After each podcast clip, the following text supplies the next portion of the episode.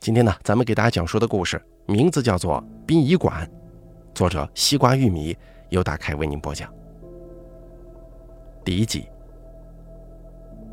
泸州的冬天，天亮得很晚，过了六点钟还看不清远处的人影。偶尔有车辆呼啸而过的时候，脚下的柏油路才会短暂地铺上暖黄色的光。曹春花缩了缩脖子，低头走得飞快。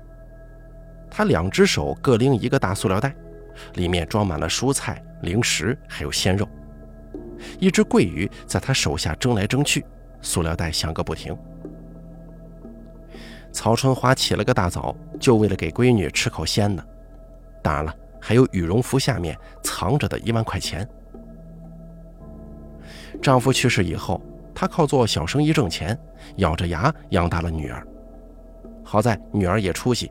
刚刚大学毕业就被一所高中聘去教书了。只不过他刚刚参加工作，日子难过呀。曹春花一大早取出积蓄，想给女儿提供一些支援。想到女儿曹媛媛，曹春花爬满皱纹的唇角绽放出了一丝笑容。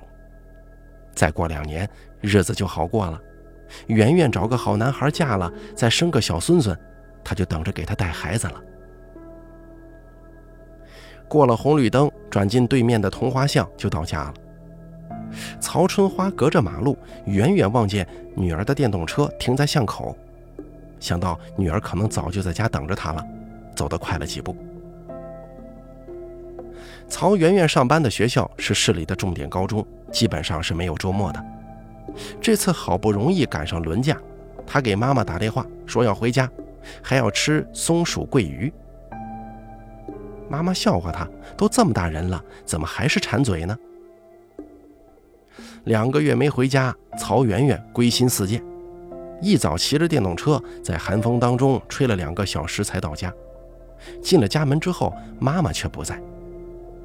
他知道妈妈有买新鲜鱼的习惯，锁了门下楼，准备去接她。可是刚到巷子口，街上突然传来一声刹车的厉响，几秒钟之后。砰的一声，是重物落地的声音。曹媛媛心头掠过一阵不祥的阴影，大步跑出巷子。一只从天而降的活鱼重重地砸在她面前，两轮鱼眼死死地盯着她，鱼嘴一张一合，渗出鲜红的血丝。鲁三每天下班都会走桐花街，一向是畅通无阻，可是今天呢，却堵车了。鲁三不耐烦地敲着油腻腻的方向盘，他烧了一晚上尸体，现在是又困又累，急需要回家补充睡眠。隔着车窗，鲁三遥遥地看了一眼，透过密密匝匝的人圈，一个上半身沾着血、头发半白的女人仰面躺在马路中央，身旁跪着一个年轻女孩，呆愣愣的也不哭，就这么跪在那儿，好像是没了魂儿一样。一看见死人，鲁三吹了一声口哨，有些亢奋，这是又来生意了。他调转车头，抄了另一条路回的家。打开家门，鲁冰握着笔，趴在茶几上睡得正香。鲁三看了一会儿，才重重的咳了几声。鲁冰惊醒了，直起身子，揉着眼睛嘟囔：“爸爸。”卢三哼了一声，说道：“怎么，不知道回屋睡啊？你冻生病了，我不得付医药费啊？”鲁冰怯怯地看着鲁三，眼睛也不敢揉了。自从妈妈离家以后，爸爸的脾气是越来越不好了。鲁三大摇大摆地走向卧室，鲁冰在他身后小声地说：“桌上有饭。”卢三嗯了一声，可是没有要吃的意思。爸爸，你又怎么了？学校冬令营要交钱，每个人一千五。鲁冰忐忑的绞紧手指，不安的看着父亲。果不其然，下一秒钟，鲁三劈头盖脸的骂道：“钱钱钱，怎么又要钱呢？你当老子是印钞票的？没钱！”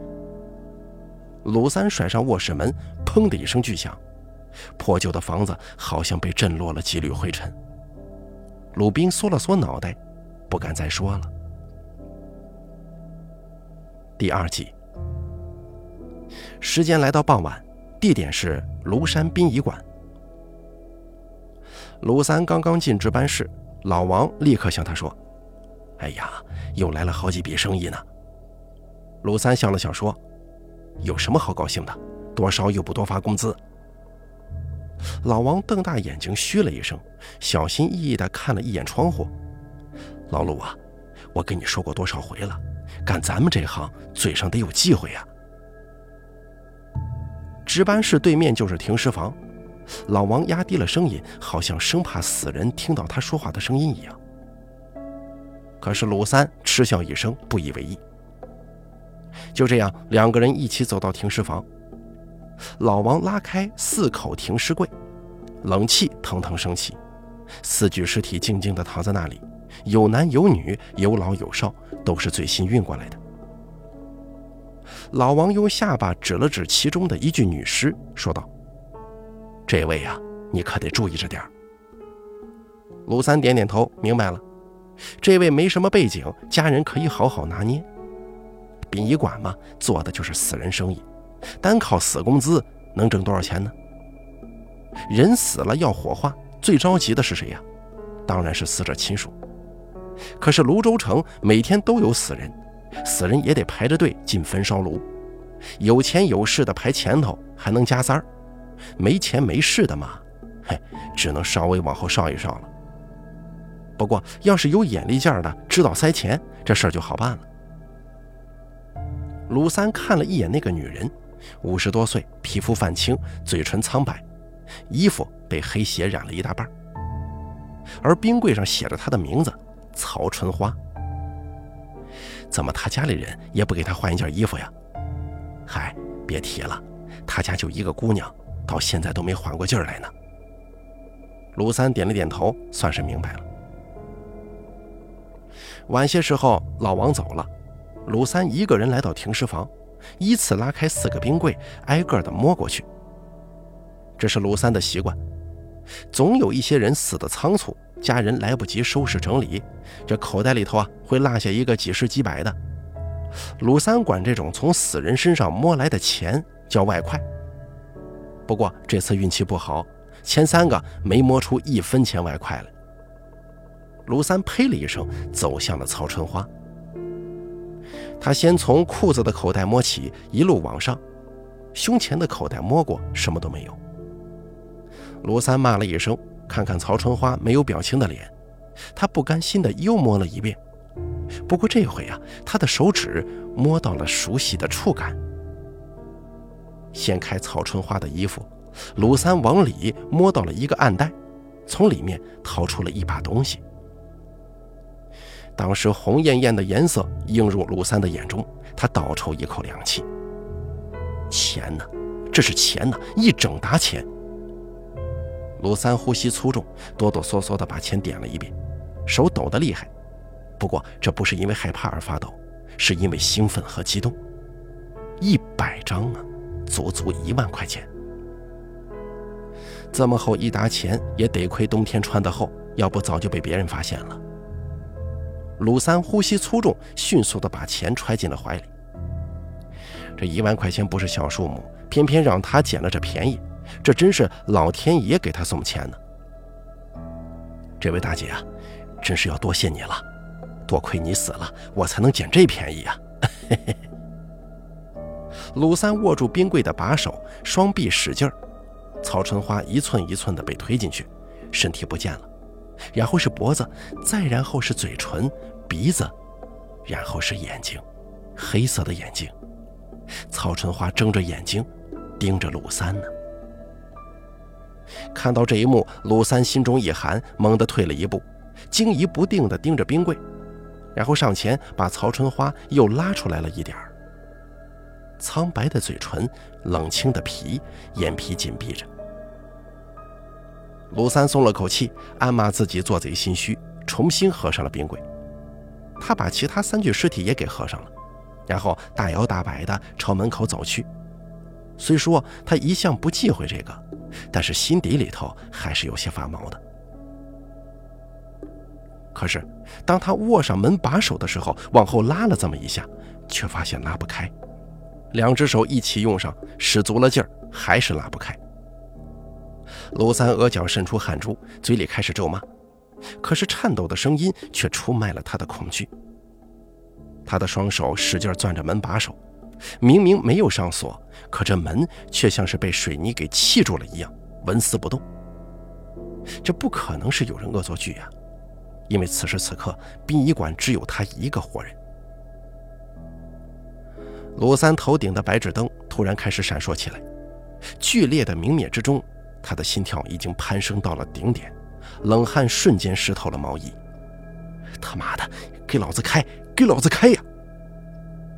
就在这个时候，鲁三身后传来了什么东西被推开的声音，而这个声音鲁三再熟悉不过了，那是拉开过无数次的盛放尸体的冰柜的时候发出的声音。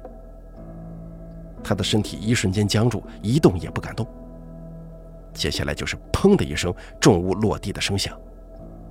过了两秒钟，竟然传来了肢体拍击地面的声音，又冷又硬的。那个声音一步一步朝着卢三过来了。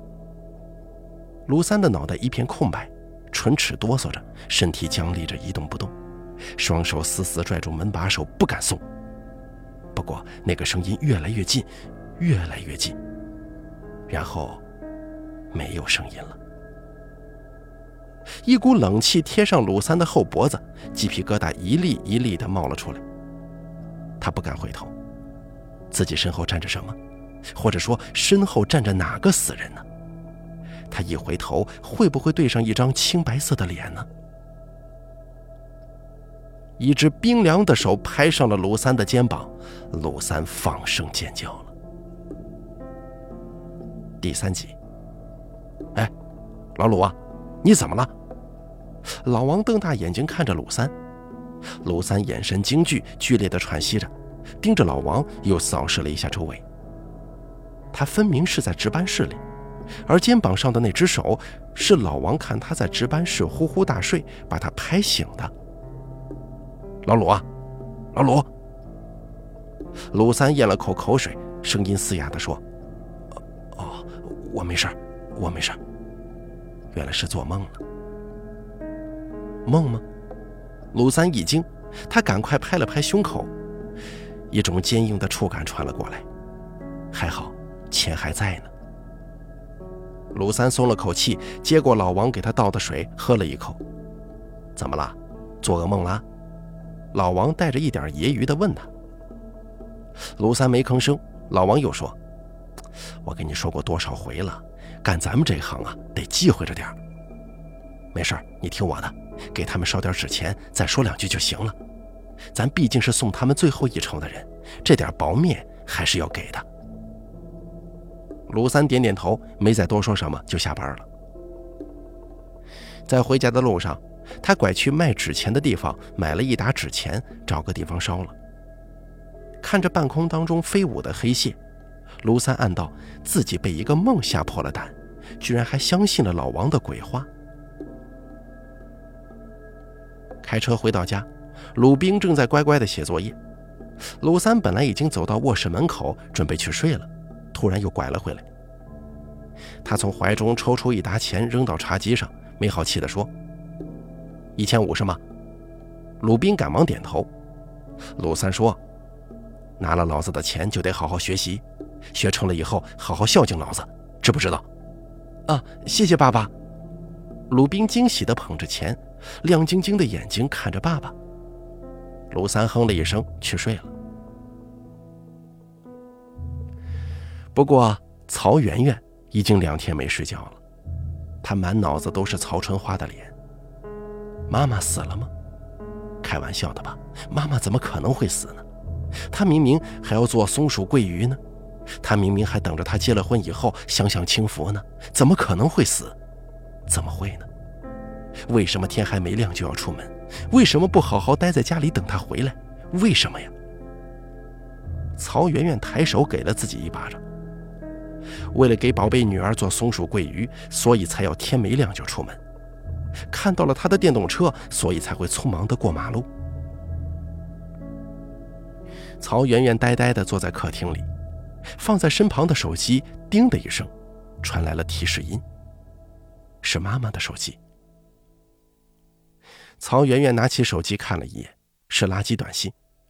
可是另一条银行短信却引起了她的注意，那是一条提示取款的短信，日期就是出事的那一天。妈妈从银行取了一万块钱。曹媛媛的胸腔升起一股浓重的酸涩，她之前偶尔给妈妈提过。在学校住宿舍很不方便，又没有钱租房子，所以妈妈才会去把自己的积蓄给取了出来。可是，曹媛媛的手顿住了，她整理了所有的遗物，并没发现那一万块钱呢。妈妈平常非常节俭，不可能会乱花这么大额的数目。除了会给他，曹媛媛想不出这笔钱别的用途。那么，钱去了哪里呢？曹媛媛看着摆在电视旁边的妈妈的照片，曹春花站在自己的小摊位前面，笑得很是灿烂。曹媛媛紧握拳头，她想要找到这笔钱，那是妈妈省吃俭用攒下来的，绝对不能不明不白的消失掉。第四集，曹媛媛鼓起勇气来到了泸州殡仪馆，她一直接受不了妈妈不在了的事实。可是家里只有她一个人了，她必须承担起为人儿女的责任，为妈妈处理后事。殡仪馆给他打了电话，今天是妈妈火化的日子，他不能让妈妈孤零零的一个人走。接待他的是个满脸横肉的男人，听到他要见妈妈最后一面的请求的时候，那个人很不耐烦地啧了一声，犹豫了一会儿，还是同意了。曹媛媛看到躺在冰柜里的曹春花的时候，一时恍惚。这个人是妈妈吗？她摸了摸她的手，她的脸冰凉刺骨。曹媛媛努力压住喉咙当中翻涌的酸涩。我想给她换身衣服，麻烦您先转个身吧。卢三翻了个白眼，正想说你来的太迟了，他现在的身体硬得像块铁板一样，根本换不了衣服。可曹媛媛已经脱下了曹春花的上衣，她默默地转过了身。死人硬的就像铁板一样，她是怎么如此轻易的就脱掉了他的衣服的？听着背后窸窸窣窣的声响，她把要出口的话给压了回去，努力无视压在心底的恐惧。对了，还有一件事儿，我想问一下您。曹媛媛声音低低地说。您有没有在我母亲身上找到一些钱呢？卢三猛地转过身，脸色大变。曹春花已经换上了青色的寿衣和裤子，安静地躺在那儿。曹媛媛以为他误会了，赶忙说：“啊，我的意思是，我母亲生前身上可能带着一些钱，如果您看到了，什么钱呢？我没看见。”卢三暴躁的一挥手：“完事了就赶紧走吧。”他转过身要走，曹媛媛急切的想要拉住他，却被他猛地甩开了。曹媛媛身材娇小，这一甩被猛地拍到了墙上，脑袋磕得咚的一声。鲁三慌乱的走出停尸房，在门口说：“你这个小姑娘，别不识抬举！我看你们孤儿寡母可怜，才让曹春花先火化的。你怎么向我问起钱来了？”他当然不是看到他们孤儿寡母可怜。他是看到那些钱的份上，或者说他想早点把曹春花火化了，以消散掉笼罩在头顶的阴影。曹媛媛慢慢的站了起来，有些眩晕，伸手摸了摸后脑勺，鼓起一个大包。他深吸一口气，说道：“如果你没见过，何必这么激动啊？”卢三恼羞成怒：“反正我就是没见过。”他没再说什么。鲁三坚持他没见过那些钱，他没证据，现在也不能拿他怎么样。曹媛媛不是小孩子了，早就明白这个世界运转的规则。可是鲁三的反应太反常了，他不会放弃的，举报也好，报警也好，他一定要把钱找回来。妈妈省吃俭用存起来的钱，绝对不能不明不白的找不到了。火化的时候，曹媛媛坚持要在一旁看着，身边有一些殡仪馆的工作人员陪同。鲁三负责火化。曹春花被推进炉中，隐隐的能看到一双脚。曹媛媛默默的看着，没有哭。她心中有一种奇异的感觉，就是妈妈并没有离开，她能感觉得到。火焰翻腾着，空气当中渐渐弥漫着一股令人难受的味道。忽然，焚化炉旁的鲁三的身体一僵，脸色苍白如纸，汗珠顺着脸颊滚滚滑落。曹媛媛注意到了他的异常。你怎么了？宾馆的同事也注意到了，围了上去。老鲁啊，你怎么了？你、你们、你们没听到吗？鲁三牙齿哆嗦着挤出一句话。听到什么呀？所有人都茫然地看着鲁三。只有鲁三一个人听到女人的声音，嘶哑的、幽怨的，在他耳边炸起：“去死，去死，去死！”鲁三头皮发麻，僵硬的转头看了焚化炉一眼，一张清白面孔在烈火当中面无表情的看着他，他吓得放声尖叫。第五集。卢三病了，殡仪馆的人都说他病得不轻，工作的时候发疯一样大喊有鬼，跑出去开了车直接冲下山。他已经一个星期没上班了。卢三躲在家里，布满血丝的眼睛神经质地盯着房门。他不知道几天没合眼了，因为他根本无法入睡。一合上眼，耳边就会传来啪啪的脚步声，从房门到卧房门，从卧房门到床边。然后那股冰冷的气息会笼罩着他，直到他挣扎醒来。有时候鲁三也能感觉到脚步声在他家转悠来转悠去。是他在找什么吗？鲁三心知肚明。此时此刻，那个声音又来了。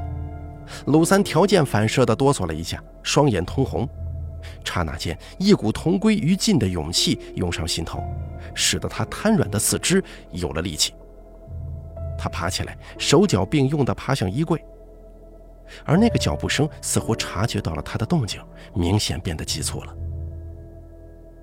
他颤抖着打开衣柜，拉开藏在衣柜最下方的一个暗柜，暗柜当中放着几沓钱，一捆一捆的，用纸条扎得很妥帖，安静地躺在那儿。从右到左看过去，纸条上依次写着。冰冰高中学费，冰冰大学学费，冰冰结婚。鲁三抄起那沓还没有来得及扎起的钱，而这沓本来会被写上“冰冰孩子满月”的钱，已经成了他的催命符。他从兜里掏出一个打火机，一手哆嗦着拿着打火机，一手捏着钱，死死地盯着卧室门。而门外的那个人，仿佛被他激怒了一般。砰的一声，房门大力向墙壁扇去。只听到脚步声靠近，他进来了。鲁三看到了一个赤身裸体的男人，活像是被人生生扭断了脖子一样，僵硬的、缓慢的扭过头看他。鲁三的手颤抖得更厉害了，喉咙不能控制的发出一声呜咽，因为他怎么看都不像是一个活人。他浑身布满了大大小小的尸斑，瞳孔已经扩大涣散了。而就在几天前，鲁三见过这个人，那是跟曹春华一起送过来的几具尸体之一。鲁三脚底瘫软，但他还是靠着墙按开了打火机，一簇小小的火苗燃起，而这个举动显然激怒了那具男尸，他僵硬的牙齿咬得咯咯作响。下一秒，鲁三根本就没看清他是怎么到了眼前的，就被掐住了喉咙，提了起来。你为什么打我女儿？鲁三脑海里响起一个中年女性的声音，他使劲挣扎着，眼珠上翻，打火机跟前早已散落一地。曹媛媛在殡仪馆的时候，鲁三把她甩到了墙上，头被磕到了。你为什么要偷我的钱呢？你把我烧了，我特意借了别人的身体，来要你的命了。说着，那声音忽然笑了，多亏了你的买路钱，我跟这位兄弟才能到这儿来。”卢三想到，他当初的确是听到了老王的话，烧了纸钱的。或许这就是他所说的买路钱吧。卢三后悔不迭，可他什么话也说不出来，什么事情也做不了，只能徒劳地拍打着钳他喉咙的手背，一下又一下，渐渐没了力气。而这个时候，房门突然传来了开锁的声音，鲁三已经渐渐涣散的意识突然机灵起来：鲁冰怎么回来了？他明明把他赶到奶奶家了，怎么办呢？他会不会迁怒于鲁冰呢？然后，鲁三的眼睛猛地瞪大，直愣愣地看着曹春花。鲁三这种不敬鬼神的魂不吝，怕到极点的时候也没掉过泪，想的是鱼死网破。可现在他布满血丝的眼睛渐渐地沁出泪水，露出了乞求之意。爸爸，爸爸，你在家吗？鲁冰放下书包，一步一步朝着卧室走去。鲁三什么都做不了，连跪下来祈求原谅都做不到。他想像往常一样大吼女儿一声：“别过来，快滚！”可是他一点声音都发不出来，只有大滴大滴的浊泪不断砸落。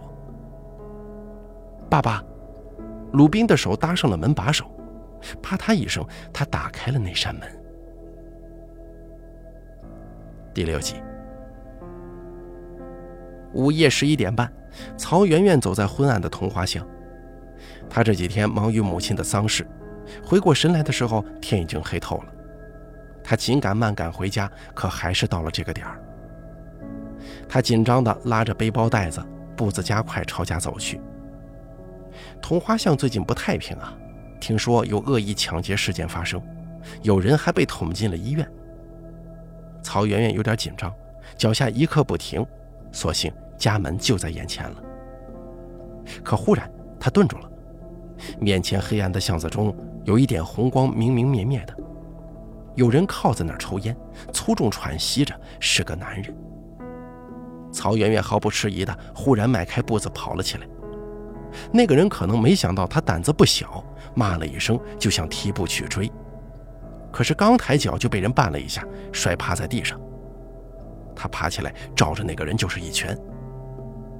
曹媛媛似乎听到背后的人不知跟谁打起来了，脚步却不敢停，快速跑回了家，然后开门锁门，拿手机报警。警察的速度很快，不过他们抵达现场的时候，巷子里只有一个被打得鼻青脸肿的人。搜身之后，在他身上发现了匕首。警察安抚了曹媛媛之后，让她有空去警局做个笔录。曹媛媛惊魂未定地回到家中，肚子后知后觉地叫了一声。他走到厨房，想煮一包方便面吃，可是走到厨房门口，他停了下来，然后捂着脸哭了，从小声啜泣到嚎啕大哭。这是妈妈去世以后，他第一次真正的哭出声来。因为厨房的案台上正放着一盘松鼠桂鱼，还在冒着热气。一沓红彤彤的钱也安静地躺在那里。曹媛媛终于能确定，刚才遇到歹徒在转身奔跑的那一刻，耳边炸起的那一句“媛媛快跑”，并不是错觉。这是曹春花最后一次照顾她的女儿了。在鲁冰推开门的那前一刻，钳在鲁三喉咙上的手突然松了松。大概是因为小女孩们的声音似乎都是一样的清脆，鲁冰不断的叫着“爸爸，爸爸”，这让曹春花突然想起曹媛媛小时候，丈夫那个时候还没有去世，女儿也经常这样清脆的呼喊“爸爸，妈妈”。这世上失去父母的孩子已经够多了，而没有父母的孩子是不幸的。曹春花的手松开。鲁三跌落在地，像是一只濒死的鱼一样剧烈喘息着。你应该庆幸你有一个女儿。曹春花留下最后一句话之后，消失了。鲁冰走了进来，看到爸爸趴在地上剧烈咳嗽，吓了一大跳。爸爸，你怎么了？鲁三恍惚地想，这就是女孩，像雏鸟一样娇嫩的女儿。他从来不知道该如何温柔对待的女儿。爸爸没事。鲁三艰难地坐了起来。你别害怕！